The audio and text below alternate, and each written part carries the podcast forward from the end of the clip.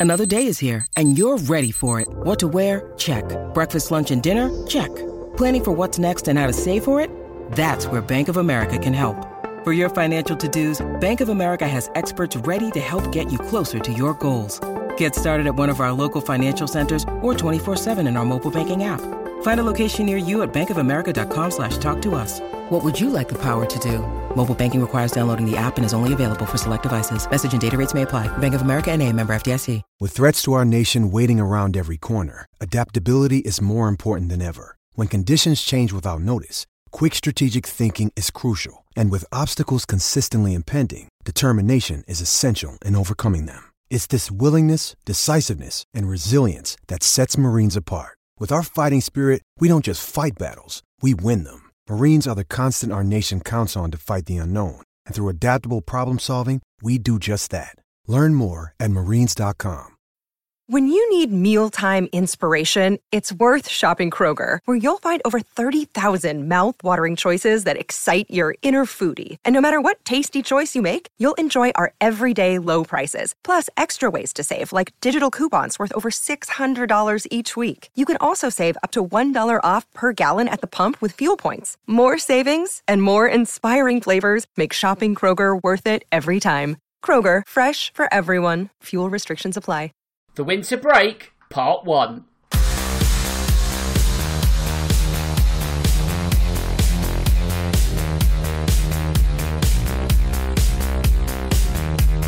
Hello and welcome to episode 28 of this season's Real Football Cast. As always, I'm your host Dan Tracy, and in the next 60 minutes, we'll be dissecting all the hot topics in football. As per usual, we'll be discussing what's been going on in the Premier League over the past few days, while in addition to that, there are also some off pitch activities that have caught our eye and they'll be getting our attention in the next half an hour or so. It's been another incredible week of football, and that means once again we've got a full house, and that means leading the line and wearing the captain's armband is Carl. So, Carl, how have you been since we last spoke? Yeah, good, thanks, mate. Um, you know, obviously a limited number of matches this weekend to get ourselves into, but other than that, all, all good, thanks. Yeah, it was just sort of like the Premier League weekend, which felt like an international break, but wasn't an international break. It was really weird. Drew, I guess you survived because you're here, but how have you been, mate? Oh, I'm doing well. Also, had some time to check in on the title races in Germany and Italy, but happy to be here to talk about all things football in England. Fantastic. Right, before we do, let's do the social media bits first. Otherwise, I'll be talking to the Abyss once more. So, first, if you want to get in touch with me, you can. That's on Twitter at Stan Tracy 1983. And also, the podcast has its own account, which is at Real Football Pod. If you want to become a shareholder, all you need to do is follow and join our very elite members club. You can find me via iTunes by searching for Real Football Cast. If you use that platform, don't forget to subscribe and also leave a review so you can help us move up the league table. If you're not a fan of all things Apple, you can find us on SoundCloud and Acast, while the easiest way to find all the links is by going to realfootballcast.com. As you should know by now, the Real Football Cast is sponsored by Loserpool. And what is Loserpool, I hear you ask? It's the company behind the game Last Man Standing, one which is free to enter, and the prize pool once again stands at £1,000. If this has grabbed your interest, be sure to visit loserpool.com and create an account. The odds of winning are great, but they're even better if you sign up. Right then, it's time to go live. And where shall we go first? Well, we can't go to the Etihad because that was rained off, wasn't it? So, I guess, in a sense, Cole, that's deluge of weather has only delayed the inevitable for the Hammers because now there's an issue as to where, where they'll play the game. Because the Premier League did actually ask them to consider this weekend, with it being the winter break, but both teams have got previous plans already, which is understandable. But now, with City being in the Cups, you'd expect them to sort of knock along quite considerably in all those competitions. That's going to mean fixture congestion, not really for them, but for the Hammers. So when they're sort of in that relegation mode, one extra game, quite sort of thick and fast, is going to be a bit of a bearing for them, isn't it? Yeah, and, and, kind of one extra game against a team that you probably want to get out of the way so you can focus on the others, can't you? Or what you might perceive as winnable games. Um, and as you say, suddenly, if West Ham's bad run continues and then suddenly you come up against Man City at a time where you really need points, then it doesn't look too favourable for you, does it? You know, you would have kind of thought West Ham, you're not sure whether they'd have been relieved this weekend to get that one called off so that they could maybe, you know, no one was expecting them to get anything there. But as you say, that extra game coming in now in a period where they might be under real trouble and under the cosh a little bit, um, it, it, just won't be good, will it? And, and, as you say, the chances are the result's not going to go their way. So I can imagine it's probably a headache that they really didn't want to have to deal with, considering that their season is going from crisis to crisis. You know, you got an unhappy fan base, um, results are not going your right way. Me personally, I don't think they've brought a manager in that inspires any sort of confidence that you feel this is a this is a man to take them forward for the long term. Um, yeah, a bit of a mess really, and like as you say, a fixture they wouldn't want. Yeah, I mean, really, they would have looked at that and thought, you know, weather aside, that if we just go there take our punishment, whatever it might be, but it's not really going to define the next sort of 12 games. Just get out of the way, then really focus. Now, though, it's like, oh, they've got that game lurking. They don't know where it is. It could come, you know, second to last week. It could be a real game that rudders their momentum even worse. So it's not ideal. And I don't know if you saw Jacqueline Gold's tweet, Cole, about him, her sort of bigging up the team and all this, which was the greatest sign of uh, auto-populated tweet because she hadn't she hadn't recognised or known that the game had been postponed. And she got ab- she got absolute dogs abuse afterwards. Did you see that? it's one of them where you get you know you have to put the gif of the popcorn at the ready, don't you, Dan? Because you know the replies from an already disgruntled fan base are pretty impressive, to be honest. yeah, I don't think I can repeat yeah, them on the just, show, to be honest. No, I mean most of them, you know, are, a little bit crude, but it just goes to show you how out of touch and and like that that ball don't seem to be able to do anything at the moment, do they? To try and get the fans on side, you know, every decision they make or or a- action they take is just one that seems to wind the fans up even more. So you know, just get off social media might be the best thing for them. Yeah, I think you're right. Okay, so there were three Premier League matches. Before we talk about them, I want to cast our mind back to the FA Cup because there were some talking points. And I know Drew's got a bit of a cracker for us. So, Drew, the floor is yours. Well, yeah. So, in the FA Cup replay between Spurs and Southampton, there was a controversial call towards the end of the match, which did lead to a goal in which Heung-min Son was given a penalty. Now, to me, I saw this as a dive. Now, here, here, here's where I want to come at with this. I don't have a problem with diving. I personally find it to be a skill, and I'm all in favor of it if you can deceive a referee, congratulations to you. You know, every sport has this. This is not unique to football. So I have no problem with diving. But in England, generally, diving is frowned upon and you get punished by a booking. And so for me, I thought Son should have gotten a booking for that. That would have been, I believe, Spurs' third goal, which was the winner. And to me, that should have never happened. Now, obviously, you two are Spurs fans, so you might come at this from a different angle, which I'm completely okay with. Um, but again, I didn't think it was a, a penalty. I didn't think Son should have gotten that, and Spurs shouldn't have gone ahead that late into the game. Okay, Cole, the floor is now yours. Do you want to riposte to that? I can kind of see where Drew's coming from, but I, I think you know we said this last night on on our Spurs pod, Dan. That I think the way I normally look at it is how would I feel if um, that penalty was against us. And for me, I think it's one of them where the, the fact that the goalkeeper's arm kind of hits on on the fire, I don't think I I don't think I could argue too much if that had been at the other end against us. I think I would have had to just sit there and go, listen, you know what? That you know there's enough probably contact there that means he goes down and gets the penalty. Um, and when you know you could sit there and say silly mistake or you know attempt from the goalkeeper to kind of get him. Um, but you can see where Drew's possibly coming from. I just think it's sour grapes from a Chelsea fan to kind of you know toe this line because he, no. he obviously he obviously knows that Jose is bringing the FA Cup to White Hart Lane, doesn't he? And, and he just wants to try and ruin the party anywhere he can. Well, oh, you got me, Carl. That's exactly it. I just can't stand to see Spurs win the FA Cup. got me. Yeah, that's it. The, the, the motive has been um, uncovered. But we talk about the FA Cup. The kids seem to be all right, Cole, because they got through to the fifth round Liverpool. Now they've got Chelsea. Will you see Klopp step things up a notch, or is it still going to be a case of you know, fringe players, do what you can. If we get through even further, great. If not, all roads ahead for the league and the Champions League. I think what we'll probably see is an, an, element of both, won't we? I think you'll probably find here that Klopp will bring back in some of the kind of fringe players from the first team, um, but I think he will stick with the majority of those youngsters, probably as well to save a little bit of face for playing the youngsters in the previous couple of rounds. You know, to then do that and then suddenly throw in all the first team um, in this next round. I can't see him doing it, but I think we'll have a little bit more of a, a, side where you've got some fringe players like Shaqiri and people like that, you know, Origi finding a performance for themselves um, and seeing if they can get past Chelsea because that one obviously will be the toughest game they've faced so far in this competition away from home. Um, but I don't think he'll go full first team.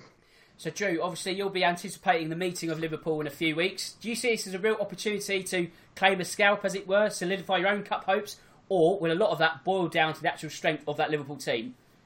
Well, I certainly hope so. I mean, from the Chelsea perspective, I would love to see Liverpool play their youth side again. They got blasted by Aston Villa in the League Cup, so why wouldn't Chelsea, who's better than Aston Villa, be able to do the exact same? So I would love to see Klopp play all those young kids, you know, from a selfish perspective. But that's a reason why I don't think he's going to do it. I 100% agree with Carl. I think you're going to see a mix. You're going to see guys like Origi, Lallana, uh, Lovren, possibly things like that, uh, and then a mixture with some of the younger kids. But yeah, I think this is important for Chelsea to try and go after the FA Cup for these young kids that they have, Tammy Abraham, Callum Hudson-Odoi, etc. I think it's important for them to be able to get a first piece of silverware as well, because don't forget they're on the cusp of the top four, and they could very easily drop out. Right? They've had their problems this year in attack. They've had their problems defensively with set pieces. And so for Chelsea, I think to actually have a tangible reward that they can see at the end of the year winning a trophy, I think is something that can go a long way for them as kind of younger, newer professional footballers. And so for Chelsea, I think they should put out a fairly strong lineup and be able to, or, or try and, and beat Liverpool and try and win the FA Cup. I think it would do wonders for them. Right, okay, let's get to what little Premier League action there was. In the first game, saw Everton get the better of Crystal Palace. So, Cole, it does seem like it really is full steam ahead for Everton at the moment. Are they going to be part of the conversation for European places, or is there just a little bit too much work to do? Yeah, I, I, think this season will probably be a little bit too much to do. I, I, think I mentioned last week, though, I think if you're an Everton fan, I, I, think you must really be starting to get excited about what could happen next season. Because under Ancelotti, obviously, he's come in, they're getting some really good results and performances, you know, under their belt. And I think the excitement comes possibly thinking, okay, well, this season, you know, the expectations are not there. Um, but I believe, you know, once he has a summer and possibly, you know, given the fact that he'll be able to bring in probably a better caliber of player than they've been used to before, then I'd be starting to get a little bit excited now about at least being in the shout for the Europa League and even possibly in with a shout of top four next season, you know, um, dependent on summer activity. So I think this season is probably a little bit too late late and a little bit too much left to do. But I definitely think you know the future there is exciting under Ancelotti, and you know Everton, you know, look like they could be going places if they get it all right. Absolutely, I think, like I said last week, Leicester are going to be the blueprint. Bed in, do what you need to do in this sort of last third of the season. Work out what improvements need to be made, and then if you get that right, you're absolutely flying, as Leicester are this season. However, Drew, there is probably just an inkling that Everton could do all right this season because at the moment they're seventh. Um, Man United and Wolves still have to play. Manchester United face your boys. Wolves play Leicester, so there could be drop points for both of them. And if Everton finish that game week in seventh, all of a sudden, this season, which you know what, six weeks ago, seven weeks ago, was an absolute shipwreck, has been sort of redredged and is floating once more, isn't it? Oh, absolutely. And the good thing for Everton and really anyone chasing those Europa League spots and even the, the fourth place position is all these teams, you're right, they have to play each other even beyond this weekend, right? Chelsea and Man United are coming up, but after that, Chelsea still have to play Spurs. I think Spurs and Man United are playing each other as well. Yep. And so all of these teams are going to be, you know, crushing each other and taking points off each other. So for Everton, I do think they absolutely have a chance. And like you mentioned, this is a complete 180 from where they were back in the fall. Now for Everton, here's I think the problem is they're going to need help from the cup winners because if only fifth place goes to the Europa League, then I don't think they make it. But if sixth and seventh become available, then I definitely think the Toffees have a chance because Ancelotti has turned them around. I think Richarlison and Do- Dominic Calvert-Lewin are proving to be an underrated strike partnership, and so I think they do have some of the pieces there, and they're close enough at this point where with some help from other clubs dropping points, I actually think Everton have a legitimate shot of making it to the Europa League this season. As crazy as that sounds, when you think about it and, the, where they were back in the fall. I guess that also sort of highlights just how tight the Premier League has been. That no real cluster of teams have run away by Liverpool. Like the rest are feeding off scraps, and it only needs a real concentrated run to change the landscape of your season, which Everton are doing. And of course, they did beat Crystal Palace. Drew, I'll stay with you. We had a very quick conversation on Saturday about Jordan Pickford. I said that for me, he's not England's number one anymore. Too erratic, and you know, I just don't feel that he's going to be the man to wear the gloves during Euro 2020. You came in with suggestions such as Rob Green and Joe Hart. Um, maybe not the actual ideal replacements, but for you, do you stick or twist? And if you don't, who would you be going for to lead the Three Lions this summer? Jordan Pickford right now is doing everything wrong to yeah. keep his place for Euro 2020. I mean, really, after the since the World Cup, he's really seen a precipitous decline. And so I think right now, Gareth Southgate, I, I truly think the the matches in March could be with the goalkeeper position up for grabs, friendlies or not. I think that's how bad Jordan Pickford has been this year in terms of shot stopping. If I'm Gareth Southgate, it's an open competition to me. I think Jordan Pickford is, is in the conversation. I think Dean Henderson should get a shout from Sheffield United. Maybe Nick Pope. I know a lot of people are pointing to him. There's been rumors about him, even in January, about a transfer to a bigger club. I don't quite see that. I, I really do think that Dean Henderson is probably one of the other guys in contention. Part of it is that feel good factor. Part of it is how impressive Sheffield United have been.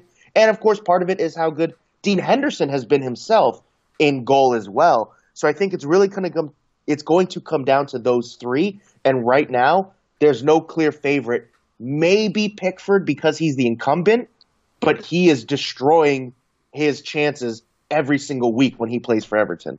Yeah, I mean, obviously, you look at Saturday, you look at the game against Newcastle where they threw away a two goal lead in injury time. And Carl, as someone who will also be keenly awaiting Euro 2020, what do you make of Pickford at the moment? Because for me, he's erratic, and that's not a good trait to having a goalkeeper.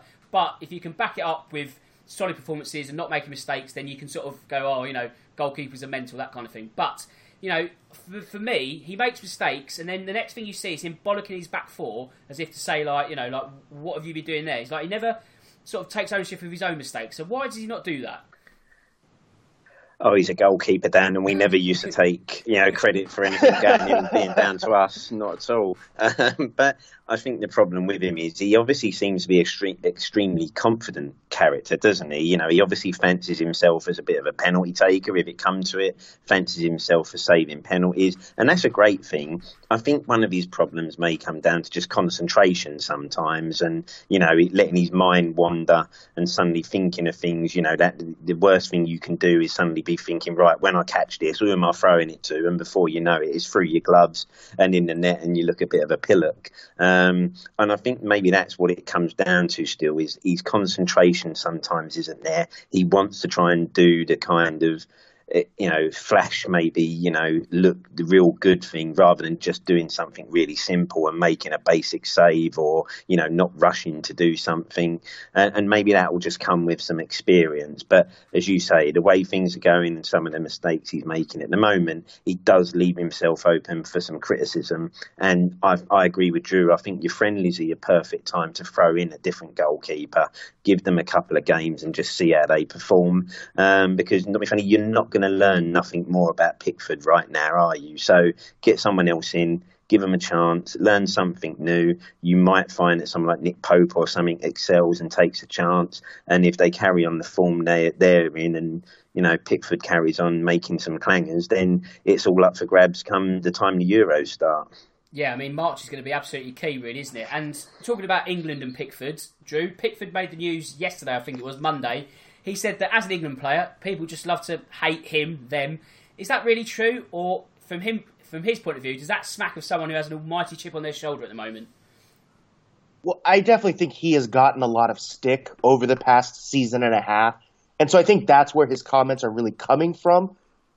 I will say this: if you're a professional athlete, if you're any type of famous person, you are going to be subject to a lot more public scrutiny, and especially in England, the home of football, where not too long ago he was the goalkeeper who was going to bring it home, right? It was coming home with Jordan Pickford in goal. And now, if he's there at the Euros, it doesn't seem as if he is a reliable pair of hands at the back. And so I think that's where people are really looking at this like, hey, you know what? He could be a liability, which causes England to fail at home, no less, with the semifinals and final in, in uh, Wembley. And so I think that's where fans are coming from in their criticism of him. And I'm sure there's been plenty of crazy people saying wild things that shouldn't be said. Um, but I, I, think for the, the average person who, who's reasonable in their criticism, it comes from that position of being so close in 2018 with Jordan Pickford, and now him being the person that could keep England far away from winning the tournament. And so I think that's where it comes from. So for Jordan Pickford, I can understand as a person why he doesn't like it and and whatnot, but I do think a lot of a lot of criticism has been pretty fair of him, and so he should have a chip on his shoulders. He should be kind of upset or angry at the situation that he sees in front of him. I don't think he should be taking shots at fans who are fairly criticizing him. The ones who say, you know, ridiculous things, that that's a different animal. Um, but I but I think Pickford has something to prove right now, and he really has to fight to earn his spot back. And if he does that, then he probably won't be as upset about the criticism he receives because he'll know that it's unjustified. Of course, on Saturday it wasn't all bad for Pickford because he did make a very good save when the score was level at one all, and then minutes later Everton go down the other end 2 1 up, and then they go and comfortably win the game 3 1. So ultimately, Carl, that means no winning seven now for Crystal Palace. So they've hit the skids. The bigger question are they going to get sucked into this season's relegation battle? I think obviously one of the problems Palace have, doesn't they? And it and it's any team that you know struggles to score goals will always run the risk of possibly falling into that danger zone. And, and unfortunately, that is the problem Palace have, isn't it? You know, they've never been the most attacking team. You know, they're not renowned for scoring threes and fours in games. They do seem to struggle to score regularly. Don't really have an out and out, you know, twenty a goal season striker.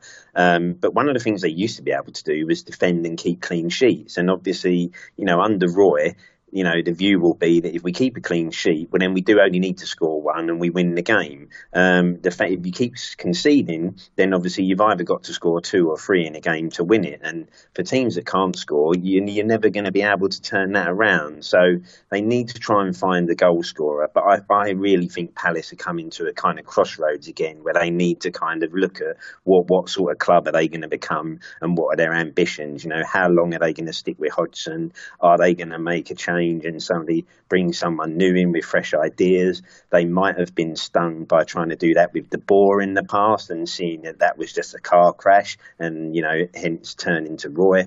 Um, so I think they're really reaching a crossroads. But any team that can't score in the Premiership regularly is going to get sucked in. And, and I think Palace could find themselves down there in and around the end of the season. But I think they'll probably just be safe because, you know, with players like Zaha and Townsend and people like that around, they should have enough creativity if they can just find their shooting boots. Yeah, you're certainly right in the sense that they're not a two goal team. And I think they've conceded in their last 11 league matches. So, you know, that points to the lack of goals and how they're doing it wrong. You look at Sheffield United; they're not scoring a lot, but they're not giving much away either, and they're getting it right in terms of you know being quite stingy in terms of their attacking play, which we'll get to in a bit. But it's working for them. The inverse for Palace and Drew. I think Cole's right in the sense they probably will just stay up, but this kind of hitting the skids, this free fall down the Premier League, it almost smacks of what happened to Brighton last season under Chris Hughton. They stayed up, but he paid the ultimate price. So we talk about the crossroads do you think Palace will turn off in a different direction come the summer? It's hard to see them sticking with Roy Hodgson for practical reasons. It seems as if the only reason they'll keep him is well, he's kept us up and he's already in the position and it's easier. But footballing on the pitch, there's really no reason to keep Hodgson. He's done a great job coming in uh, when he did following De Boer's exit that Carl alluded to right? He's done all right last season and, and this year, but that's the problem for, Crystal Palace. They're surviving, and for a club that has been consistently in the Premier League the past few seasons, they should be trying to take that next step up to mid-table and, and not always be battling relegation.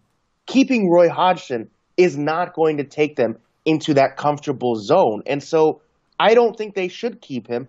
Again, though, it seems like they're going to take the easy road out. He's already in place. The players know him. We might as well just leave him in charge and he hasn't been relegated yet, anyways. So he probably won't this year either. I think that's the thinking. And to me, if I'm a Crystal Palace fan, that's not enough. That's not enough initiative. That's not enough desire out of the the the board and the club. And so I would not like to see that. But I fear that's what they're going to do. Is they're just going to leave him in place out of uh, you know to make it easy on themselves. Yeah, I think Cole also raised an excellent point about fingers burnt and you know the grass not being green on the other side. That the fact that the Frank de Boer experiment was such a shambles, and obviously Roy came in and turned things around, and they're probably thinking we cannot afford to make that same bad mistake. So then, Drew, you, like you say, well, we're not relegated. Let's just roll the dice again. But they're never really going to aspire to be anything else, and it's just that sort of ever decreasing circles, really. So it's going to be a key summer for Palace. I mean, it's almost it's always really a key summer every summer for Palace, isn't it, Cole? But they never really start sort of get their ducks lined up properly, do they? And they always find themselves in the same situation. Yeah, they're one of those sides that you know it never seems like their transfer business is enough for what they need. And and like as you say, when you consider the emergence of some teams that have come up from the Championship, as in Wolves, and now this season, obviously Sheffield United, and you know if if you're a Palace fan, you start to sit there and think, well, hold on a minute, you know, if these sides can come straight up and be this impressive, how have we been sitting around in this league for so long and we don't really seem to have progressed anywhere? Um, and like as you say, it is just a case now of they've got to try and define what they want to become, um, how they go about it um, and what they do. Because, as you say, Hodgson is a safe pair of hands, no doubt about it. Um, you know, a good chance you won't get relegated under him, but a good chance you won't really progress as a club and achieve anything. And as you say, when your transfer business, you know, I mean, they brought the guy in from Everton, didn't they, in January? Who, let's face it, you're a team struggling to score goals. You bring in a forward who's not renowned for scoring goals at the club he's at now, anyway. So, as you say, who who was behind that transfer and what's the thinking there? because that isn't somebody that's going to spark you off in a new direction. You know, they may have been better there taking a chance on someone like Bowen from Hull and thinking, well, that's, you know, an exciting young player who's scoring goals. Let's see if he can make the step up. But, you know, to bring in another forward who's underperforming and doesn't really set the world alight, you just have to question who's sanctioning these transfers and what the ambition behind it is. And Drew, when we talk of forwards, one obviously came in with Cenk Tosun Will Zaha is always one who could be going, but he's not had a great season by his own sort of levels. What's the market value at the moment? Who puts in a bid for him in the summer? Do you see him actually going this summer? How do you see it panning out for the Ivorian? If Crystal Palace want to cash in on him, this is definitely their last opportunity because he's starting to get up there in age. And I could see this as a year that they seriously finally look into it. And for him, he wants to get out. He's talked about playing Champions League football. So for him, it's also Zaha's last chance to leave. I'll, I'll go from the Chelsea perspective because he's been linked with them on several occasions. I don't, I don't understand it. I think he underperforms every single season. You alluded to it already, Dan. This year he's not having a great season, and his record high in the or his career high in the league for goals is 10 and 10 assists. Now those were in the same year, which combined, yeah, pretty good total, but he can't do it consistently. And I think he's always overvalued. So many times, Palace want to sell him for 70, 80 million pounds. And to me, there's no team that should bite on that because he doesn't have enough production. He's not clinical enough. If he's going to be a goal scoring talisman, he's not a pass first type of guy. He is a shoot first type of guy, which is fine. But you need more goals in there for me if you're going to be you know, an 80 million pound signing and you're going to be the new talisman at my club, you got to do better than 10 goals. So for me, if I'm a big six club, which is what his desire is to go to, I'm not looking at Zaha really. Maybe someone who's in the Europa League, Sheffield United, Wolves, Everton, maybe someone like that. But again, Champions League side, I don't think Zaha really brings that much to you. And so I wouldn't be chasing him if I'm one of the bigger clubs. Okay, Carl, I'll throw that to you then because we're a team that's also been linked with Zaha in the past. So, you know, not a great season. We know Levy's the one who likes to negotiate, so 80 million for him would be a real stretch anyway. But could you see him coming to Spurs? Could he give a role to Spurs, considering what he's done over the last sort of season or two? Would you be keen for him? I don't think so now if you look at the options we've got in our squad, Dan, because if you think about where he'd play, I think now, you know, we've obviously just brought in Bergwijn. Um, you've got Son and Moura who kind of play out in that position. And you kind of think they're all a little bit similar, aren't they, in the fact that, you know, I wouldn't say any of them are ultra consistent, um, all kind of have a similar game. The only thing I'd be interested to see with Zaha is if he's in a team suddenly where he's not the only danger man and teams don't suddenly decide, well, let's just double up on him and kind of shut him down anytime he gets the ball. Um, because obviously that is something teams will do against Palace. You know, you just shut Zaha out of the game, don't give him time on the ball because they don't really have anyone else who hurts you. So it'd be interesting to see if he can make the step up, but I don't think it'd be with Spurs. I think Drew throws a good shout out there as someone like Everton um, who has saying next season could be looking to aspire to that Europa League, um, a possible top four challenge. Now they probably could do with someone like him, definitely. Um, and you know, even I know Arsenal fans would really want him. You know, wanted him over Pepe. You know, if you look at the money that Arsenal spent on Pepe, I think most of them would tell you now they'd have preferred to have spent that same amount of money on Zaha. Um, so I think a he would definitely need to leave. I think you know he sat around at Palace a little bit too long now.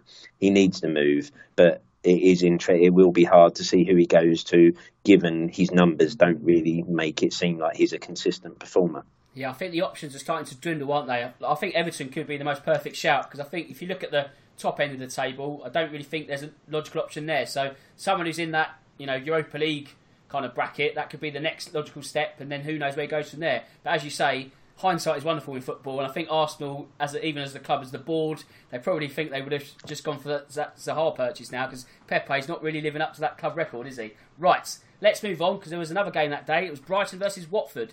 They played out a draw. Brighton are no means safe either because they've had no win in six, although their last two games that has seen them, I guess, earn battling points. So that call will be at least some form of positive to Graham Potter. Yeah, they, they're having a funny season, aren't they, Brighton? And you know, they can have a couple of games where they look really good, and then a couple of games where you, you kind of question, mm, actually, not so sure. I, I, like the guy in charge. I think he's doing a really good, you know, he, he seems a really likable character and seems to do a good job, says the right things in the press. But again, they are one of those sides right now that, you know, a wrong turn in momentum, you know, and you could see them getting sucked into that relegation battle because they're another team that don't really score many goals, don't have a consistent striker who's doing it for them. Um, I, I, think they'll probably just be safe, but I, see them getting sucked in a little bit. But as you say, those are last performances at least show there's a fighting spirit there, and I think that comes from the fact that those players are playing for the manager. So I think they'll just be safe, but there's a risk they will get sucked in. And Drew, what have you made of Graham Potter? Because it's obvious that the team or the club have backed him and his philosophy because they what extended his contract during the season, which is quite rare, especially for a new man. But when you look at points per game compared to last season, which is always a bit of a dangerous comparison, is actually less than Hughton. So has it been a successful switch? Is there still going to have to be more time? Have they got time? I mean, how can you see things panning out in the final third on the south coast? Well, you know, honestly, I think it kind of to a certain degree mirrors what we talked about with Crystal Palace when they brought in De Boer. They wanted a change of style to make it fresh and innovative. And that's why they brought in Graham Potter. And it worked in the beginning, right? They had a pretty good start to the season. And that's why people got excited. And now they've really started to level off, especially as Carl talked about in goal scoring. And that's been a big issue for them. And that's kind of been their problem right now. I think Graham Potter, he he has the the tactical nous to get Brighton to a comfortable position in the Premier League, right? We saw it in the beginning of the year, but now that those goals aren't coming, you're starting to see their flaws, and I think that's kind of been the issue with them. So for Brighton, I'm not so confident in them. I honestly think they're going to continue to slip down a little bit. Once the goals start coming back, that's when they're that's that's going to be their best opportunity to survive. But I'm not sure if that's going to happen. I mean, is Neal Maupay really going to have you know, an end to the season like he had to the beginning, that kind of came out of nowhere, right? Glenn Murray, who was one of their best strikers last season, hasn't really played all that much this year, and therefore he hasn't contributed his goals. And so that's my fear for Brighton. So I'm not very confident that they're going to get out of the relegation or out of the relegation battle, not zone. I was going to say, um, but I think they're going to be right into it right until the final day, and I would not be surprised if they're flirting with that 17th or 18th spot come that final day of the season. Yeah, I think it really is going to go down to the wire because it could be what one of six teams, and one of those, of course, Cole is Watford. So we just mentioned that Brighton have battled in their last two games and earned points, which has gave them some sort of credit. I guess the flip side for Watford because they've thrown away a slew of points in the last two games. That defeat to Everton when they were two 0 up, of course, Saturday against Brighton. So that really is the difference between them being on the wrong and the right side of the relegation dotted line at the moment. Yeah, they had their new manager bounce, didn't they? And Pearson looked like he was kind of suddenly giving them a real shout of safety. Um, and obviously the momentum's just gone slightly. I say that that defeat against Everton will suddenly be the one that they really kick themselves for because you know the way that they conceded the goals that cost them the game, um, and and conceding goals like that suddenly spreads you know you know panic in you as a team and can suddenly. The confidence you used to have. You know, Foster's suddenly started to come in for catches and crosses that he should really be leaving defenders to deal with. Um, so I think, you know, if they're going to survive, they've got to turn it around and start getting those results again, especially at home. Um, you just wonder whether there's been too much left there to do because they are going to go on a sticky run again at some point, um, and you just kind of feel maybe they've given themselves a bit too much to do this season. Um, but if Pearson's got to try and find the magic that he did when he first came in, because as we, you know, the key word there is momentum. You get on the wrong side of it, and next thing you know, you're in trouble. So they've got to pick it up again and try and stop conceding these sloppy goals.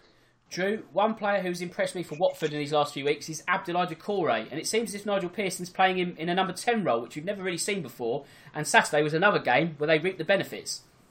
Yeah, his goal was absolutely fantastic, a great run from him. You know, I, I, I believe for a few years now, it's been Doucouré who's been saying that he should leave Watford and head to a Champions League club. I believe it's him. And people have kind of maybe mocked him a bit or thought he's he's reaching above his head. Uh, but in the past few matches, and I think in this one in particular against Brighton and his goal, he has shown that you know what he probably could earn a spot on a Champions League squad. Now, of course, it depends on which one. And you know, something that he could do is, let's say, if he leaves the Premier League and goes to another country, I think he has a chance to fulfill his goal. He's looked great the past few games. He's going to be key for Watford playing, like you said, in more of a, a number 10 role, which is new for him. But if he can play the same way he did against Brighton, and he can have a few more uh, great runs and goals like he did in this match, then I think he might be able to give Watford that little glimmer of hope that they need to maybe make it out of the relegation zone. Ultimately, I don't think it happens. I think they're too far behind. I 100% agree with Carl. But all you need is that little bit of hope, and I think Doucouré could give them that. Okay, let's move on to Sunday's only game now. And Sheffield United, they just won't lie down, will they? 39 points, so they're going to be in the Premier League next season. There's no doubt about that. However, Cole, could they be in the Champions League next season? Because if we're talking about Tottenham adding a threat, I think it's unfair to rule out the Blades now, isn't it? Yeah, definitely. I mean, you can't rule them out, can you? As you said earlier, Dan, you know, they, they've got this spirit about them, you know, and they don't give much away. You know, they don't concede many goals. Um, they play some really good football. You know, I mean, remember being there today, you know, at White Hart Lane, and they absolutely played us off the park that day. And somehow, you know, we managed to get something from that game. So you certainly can't rule them out. You kind of feel. Um, that they, they probably won't make the top four, but the fifth or sixth is definitely in within their grasp. Um, and what a season it will be for them, you know, to come out of nowhere like they have. Um, and you know, when you're looking at a team where they probably got no real household names, and if you ask the average person on the street who's in football, reel off five or six um, Sheffield United players, they probably couldn't. Um, so Chris Wilder has done a fantastic job there, and you know they are in with a shout. You know, as you say, we can't rule them out, and the fact that they don't concede many and they're getting results over the line, then who knows? You know, it, the, the glory is there and, and they can kind of relax, not saying relax for the rest of the season, but they, have got a free shot now, haven't they? Because there's no way are they ever going to go down. Um, they should finish within the top 10. And, you know, why not now? They can, they can take the reins off and go for it. Well, this is it, Drew, isn't it? Because now you've sort of reached your primary objective, which was staying up. That's been ticked quite easily. Now they're playing with a freedom for the last third of the season. It's all sort of it's all go really, isn't it? No, nothing's off the table. Nothing's going to stop them. So it's only really, I guess, how much they really want to be in Europe next season. Yeah, and it tr- their destiny truly is in their hands because between now and the end of the season, still in the Premier League, they go to Old Trafford to play Man U. They host Spurs. They host Wolves. They host Chelsea. They travel to Leicester. If they can take points off these teams, and imagine if they get three points, especially in some of those home matches where Bramall Lane's been a fortress, then they certainly could achieve fourth place, which I think would be phenomenal. I mean, sorry, Wolves, coming up from the championship and getting to the Europa League was cute, but you know what? Coming up from the championship and getting to the Champions League, that is unbelievable. So Sheffield United, what a story that would be. Ultimately, I do think they are going to miss out only just, but still, good luck to them. That would be something phenomenal for them to go from the second division and in their first year to get to the Champions League. Unbelievable story. Good luck to Sheffield United. And Cole, on the basis of these performances, Chris Wilder will definitely be a shout for Manager of the Year. However, further down the line, could you see him being an England manager? Because you talk about him and household names and how he hasn't really got any. Would that be a step too far? You know, is he sort of just perfectly suited to this club, or could you see him expanding his career and actually being on the international stage? I guess this is one of those questions, isn't it? We, have seen a few managers like this in the past, haven't we? Where they take a kind of dark horse team and suddenly everyone starts bigging this manager up. And then you suddenly they get the chance of a big job and suddenly they don't fulfill that kind of potential that everyone had in them. And I guess this will be the interesting one with Chris Wilder, won't it? Because he, he seems to say the right things and you kind of love his approach. I guess the next step now is, you know, after this season, he will be getting looked at by some big clubs. You know, big clubs are going to make a change, his name will certainly now be in be in the ring and be in with a shout. Um, and it, I would be interested to see how he can cope with maybe some bigger egos, um, players that you know if you call them out in a post match press conference, how they then react, and can you keep the dressing room on side? Um, but the, as you say, Dan, quite rightly, up there, I, I, you know, let's face it, if it wasn't for Liverpool and their success so far, he would be man manager of the season. But there's no denying that you'd have to give it for Klopp, given what you know Liverpool are achieving. But he's second place, 100%, and yeah, will definitely be in the shout of getting a top job. And why not take it and see where you can go? And Drew, last week we spoke about how Liverpool continue their legacy. So not quite on the same level, but how does Sheffield United keep this momentum going? Because if you take into account fundamentally, this is a squad which has got from League One to the Premier League. So how many tweaks, how many changes will be needed over the summer to keep the red and white machine going? Well, they're definitely going to have to add a goal scorer because although their defense has been phenomenal this year, attacking wise, they haven't put that many into the back of the net.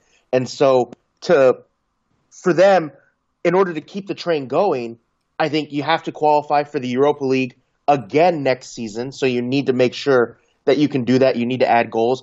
Plus, the added amount of travel and, and matches played, having to balance the Europa League and domestic competitions, I think you need to bring in at least one player at the other positions as well, at least one player in midfield and at least one extra defender.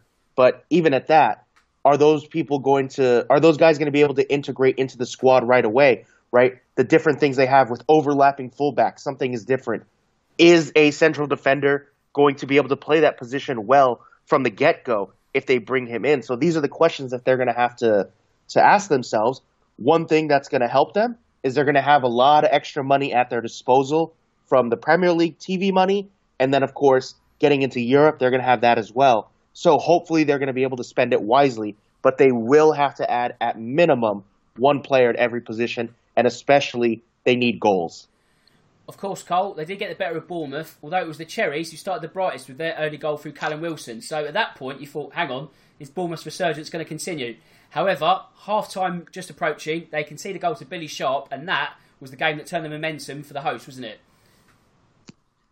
Yeah, I, I, I do kind of worry about Bournemouth this season. You know, it, it just you know injuries and sort of like small squad and everything like that are kind of taking their toll. And you just wonder if this might be the season too far for them. Um, you know, I, I, I can see them getting sucked in and being in big trouble. Um, by the end of the season. You know, they're one of the teams now that if, if you ask me to select three that go down, I think Bournemouth would certainly be, you know, one of those teams that I might be picking. Um, they've got to try and turn it round. The only trouble I see with Bournemouth is, again, they're the sort of team that can possibly put, you know, can they put two or three results together that you possibly need to get yourself away from trouble? I don't think they are. And I think that's what will ultimately suck them in this year. Um, and, for, and this could be the time that, you know, we, we, we wave goodbye to them. You know, they've got such limited resources, um, you know, and it's hard to fight on that level when you've not got the same sort of resources that other teams have got. Um, I think Eddie Howe possibly needs to look at what he's doing there because if you read up on the kind of input he has, he's kind of running and got his finger in lots of pies rather than just concentrating on the football. So he might have to learn to kind of like, you know, give some of that work or some of those duties out to other people so that he can concentrate on the football side more. Um, but yeah, I, I fear for them at the moment, the way things are going. And Joe, of course, that late winner from John Lundstram, that would be a bitter, uh, better pill to swallow for Bournemouth. I mean, you could see quite clearly the, the, visible frustration on Eddie Howe's face, and I think it was a face that says, "We've got some work to do here, haven't we?" Yeah, and I think he has to be disappointed that it was such a late goal. They were so close to getting a point away at Sheffield United, which, you know, not a lot of clubs have been able to do this season. So I think that was part of it. And then, of course, they took the lead early on. It was from Callum Wilson, who hasn't had a great season, but he started to turn it around. And so I think Eddie Howe was thinking, you know what? Maybe maybe we're gonna do all right. And then as the second half ticked on, and then finally that last goal was really the dagger in the heart. And I think that's why it was such a big letdown because they had played fairly well, especially relative to, to what their form has been this season. And so I think that's why Eddie Howe kind of had this this false sense of hope building up throughout the match, and then was all taken away from that final strike uh, from Lundstram. And so I think that's why it was that big letdown for him and another missed opportunity. And they are really in this relegation fight and they have a big scrap on their hands. Callum Wilson is going to have to continue to score and someone else is going to have to help him out because Bournemouth right now, it's not looking good for them. Right, in terms of work to do, our work is done. So only three matches to talk about. So I think 45 minutes, we didn't do too bad actually. So if you're Sheffield United, Bournemouth, Everton, Palace fan, etc., etc., you've got some bonus content this week. Right, so I need to thank my duo of co-hosts. Carl, thank you ever so much for your time this afternoon. Cheers, Dan. Really enjoyed that, mate. Cheers, buddy. And Drew, likewise, thank you ever so much. I hope you'll be back in the fold next week. Yes, of course. Well, thank you. I appreciate it and uh, enjoy talking to you guys as always. Fantastic. Of course, there's six matches to uh, talk about next week, so we'll probably get back to closer to the hour. Although, if it's Wolves Leicester on Valentine's Day and you've got a partner, good luck watching that one. Right, with that said, it just leaves me to say that my name's Dan Tracy. This is the Real Football Cast in association with Loser Loserpool, and until next time, goodbye.